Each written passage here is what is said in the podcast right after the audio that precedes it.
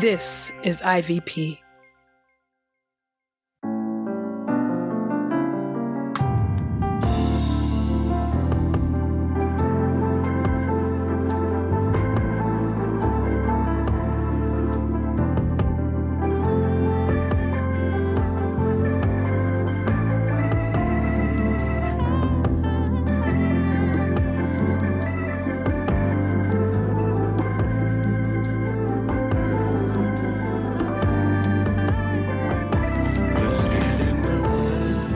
You're listening to Get in the Word with Truth's Table.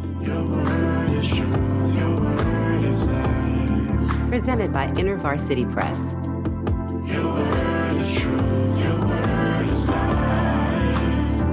The Daily Audio Bible Podcast, read by Dr. Christina Edmondson. And Ekemini Uwan.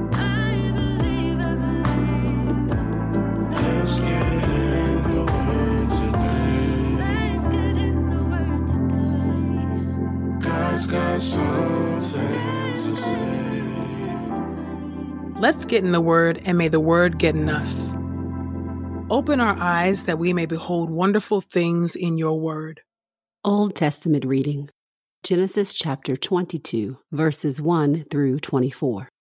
The sacrifice of Isaac.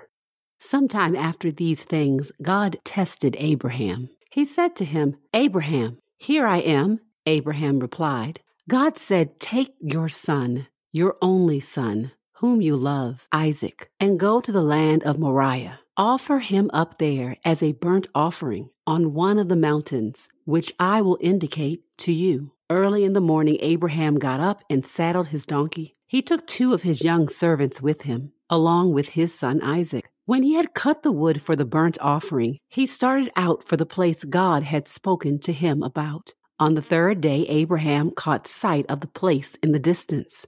So he said to his servants, You two stay here with the donkey while the boy and I go up there. We will worship and then return to you.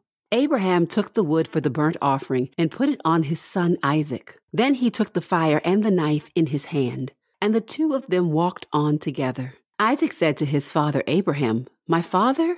What is it, my son? He replied. Here is the fire and the wood, Isaac said, but where is the lamb for the burnt offering? God will provide for himself the lamb for the burnt offering, my son, Abraham replied. The two of them continued on together. When they came to the place God had told him about, Abraham built the altar there and arranged the wood on it. Next, he tied up his son Isaac and placed him on the altar on top of the wood. Then Abraham reached out his hand, took the knife, and prepared to slaughter his son. But the angel of the Lord called to him from heaven, Abraham, Abraham. Here I am, he answered. Do not harm the boy, the angel said. Do not do anything to him, for now I know that you fear God, because you did not withhold your son, your only son, from me. Abraham looked up and saw behind him a ram caught in the bushes by its horns. So he went over and got the ram and offered it up as a burnt offering instead of his son. And Abraham called the name of that place, The Lord Provides. It is said to this day, In the mountain of the Lord provision will be made. The angel of the Lord called to Abraham a second time from heaven and said, I solemnly swear by my own name, decrees the Lord, that because you have done this and have not withheld your son, your only son, I will indeed bless you, and I will greatly multiply your descendants, so that they will be as countless as the stars in the sky or the grains of sand on the seashore. Your descendants will take possession of the strongholds of their enemies. Because you have obeyed me, all the nations of the earth will pronounce blessings on one another using the name of your descendants. Then Abraham returned to his servants, and they set out together for Beersheba, where Abraham stayed. After these things, Abraham was told, Milcah also has borne children to your brother Nahor, Uz the firstborn, his brother Buz, Kemuel the father of Aram, Kesed, Hazo, Pildash, Jidlaph, and Bethuel. Now Bethuel became the father of Rebekah. These were the eight sons Milcah bore to Abraham's brother Nahor. His concubine, whose name was Reumah, also bore him children Tebah, Gaham, Tahash, and Maacah.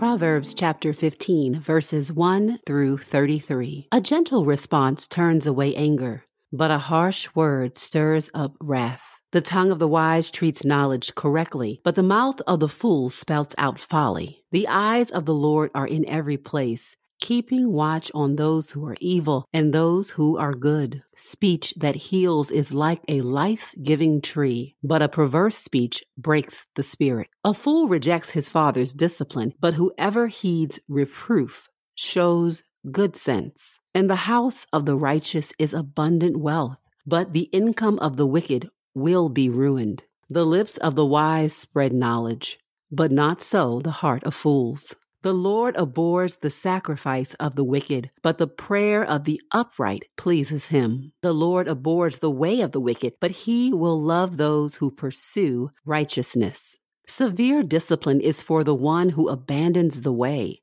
The one who hates reproof will die. Death and destruction are before the Lord. How much more the hearts of humans? The scorner will not love one who corrects him. He will not go to the wise. A joyful heart makes the face cheerful, but by a painful heart the spirit is broken. The discerning mind seeks knowledge, but the mouth of fools feeds on folly. All the days of the afflicted are bad, but one with a cheerful heart has a continual feast. Better is little with the fear of the Lord than great wealth and turmoil with it. Better a meal of vegetables where there is love than a fattened ox where there is hatred.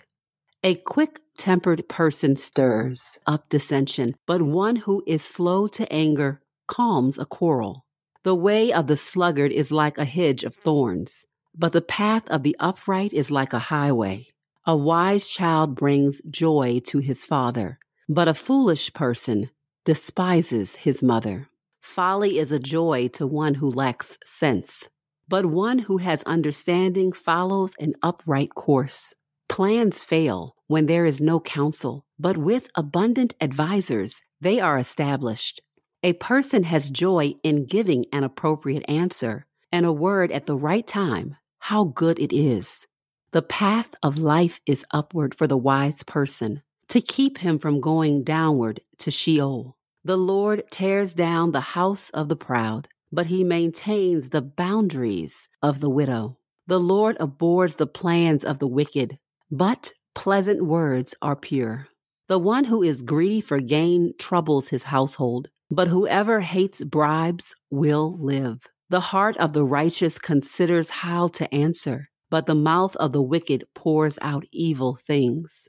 The Lord is far from the wicked, but he hears the prayer of the righteous. A bright look brings joy to the heart, and good news gives health to the body.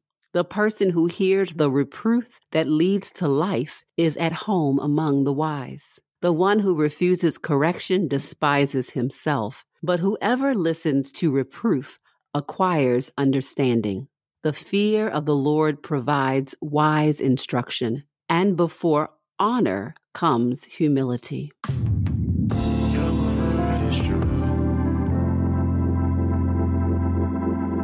The New Testament reading James chapter 2, verses 1 through 26.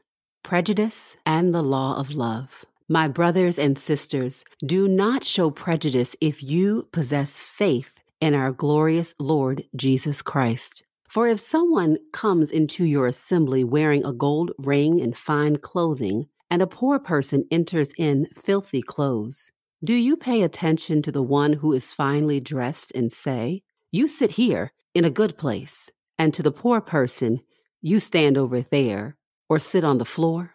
If so, have you not made distinctions among yourselves and become judges with evil motives? Listen, my dear brothers and sisters, did not God choose the poor in the world to be rich in faith and heirs of the kingdom that he promised to those who love him? But you have dishonored the poor. Are not the rich oppressing you and dragging you into courts? Do they not blaspheme the good name of the one you belong to? But if you fulfill the royal law as expressed in this scripture, you shall love your neighbor as yourself. You are doing well. But if you show prejudice, you are committing sin and are convicted by the law as violators. For the one who obeys the whole law but fails in one point has become guilty of all of it. For he who said, Do not commit adultery, also said, Do not murder. Now, if you do not commit adultery, but do commit murder, you have become a violator of the law.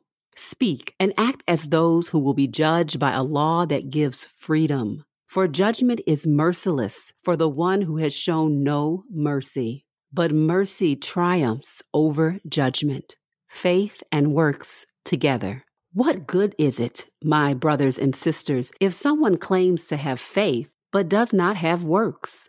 Can this kind of faith save him? If a brother or sister is poorly clothed and lacks daily food, and one of you says to them, Go in peace, keep warm, and eat well, but you do not give them what the body needs, what good is it? So also faith, if it does not have works, is dead being by itself. But someone will say, You have faith and I have works. Show me your faith without works, and I will show you faith by my works. You believe that God is one, well and good.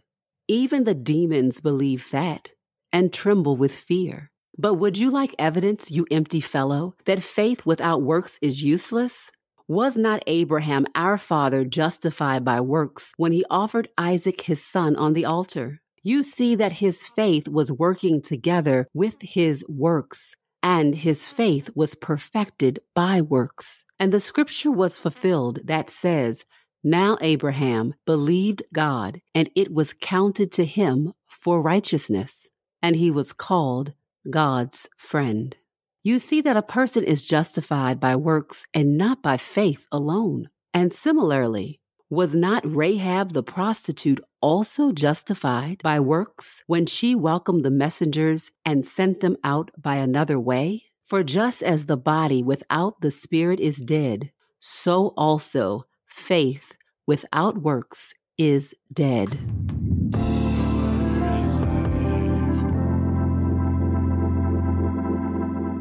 This is the word of God for the people of God. May God add a blessing to the reading of his word. Let us go boldly to God's throne of grace. Thank you, Lord, for allowing us to hear and to sit with your word today. Thank you, oh God, that you choose to communicate with us through your word by your spirit. And God, we're reminded, we're reminded that faith without works is dead. And so we ask today for an outpouring of the Spirit that we might produce the type of works that point to you as our God, Creator, and Redeemer. We thank you, O God, that through faith, by grace, we have been raptured up into your love, a love that is eternal. We pray now that all of our life would be congruent before you, the faith that we proclaim that we have, and the actions that we do that spring forth from them. But none of these things we can do in our own strength. So pour out more of your spirit into your children who at times are weary and weak, and help us to bring forth the type of fruit that points to you as the one who has made us whole. In Christ's name we pray. Amen. We pray this time of getting the word with Truth Table has encouraged us all to not only be hearers of God's word, but doers. Share your reflections on these scriptures with us on Twitter and Instagram using the hashtag Get in the Word and hashtag Truth's Table. Saints, whatever is honorable, whatever is just, whatever is pure, whatever is lovely, whatever is commendable, if there is any excellence, if there is anything worthy of praise, Think about these things, practice these things, and the God of peace will be with you. Go with God. Get in the Word with Truth's Table is a production of InterVarsity Press. For 75 years, IVP has created and published resources that deepen lives for Christ to engage the university, church, and the world. Visit ivpress.com for more information. Our Bible reading plan is from BibleStudyTogether.com, and the Bible version is the new English translation used by permission. Sound engineering is from Podastery Studios, and our executive producer is Helen Lee.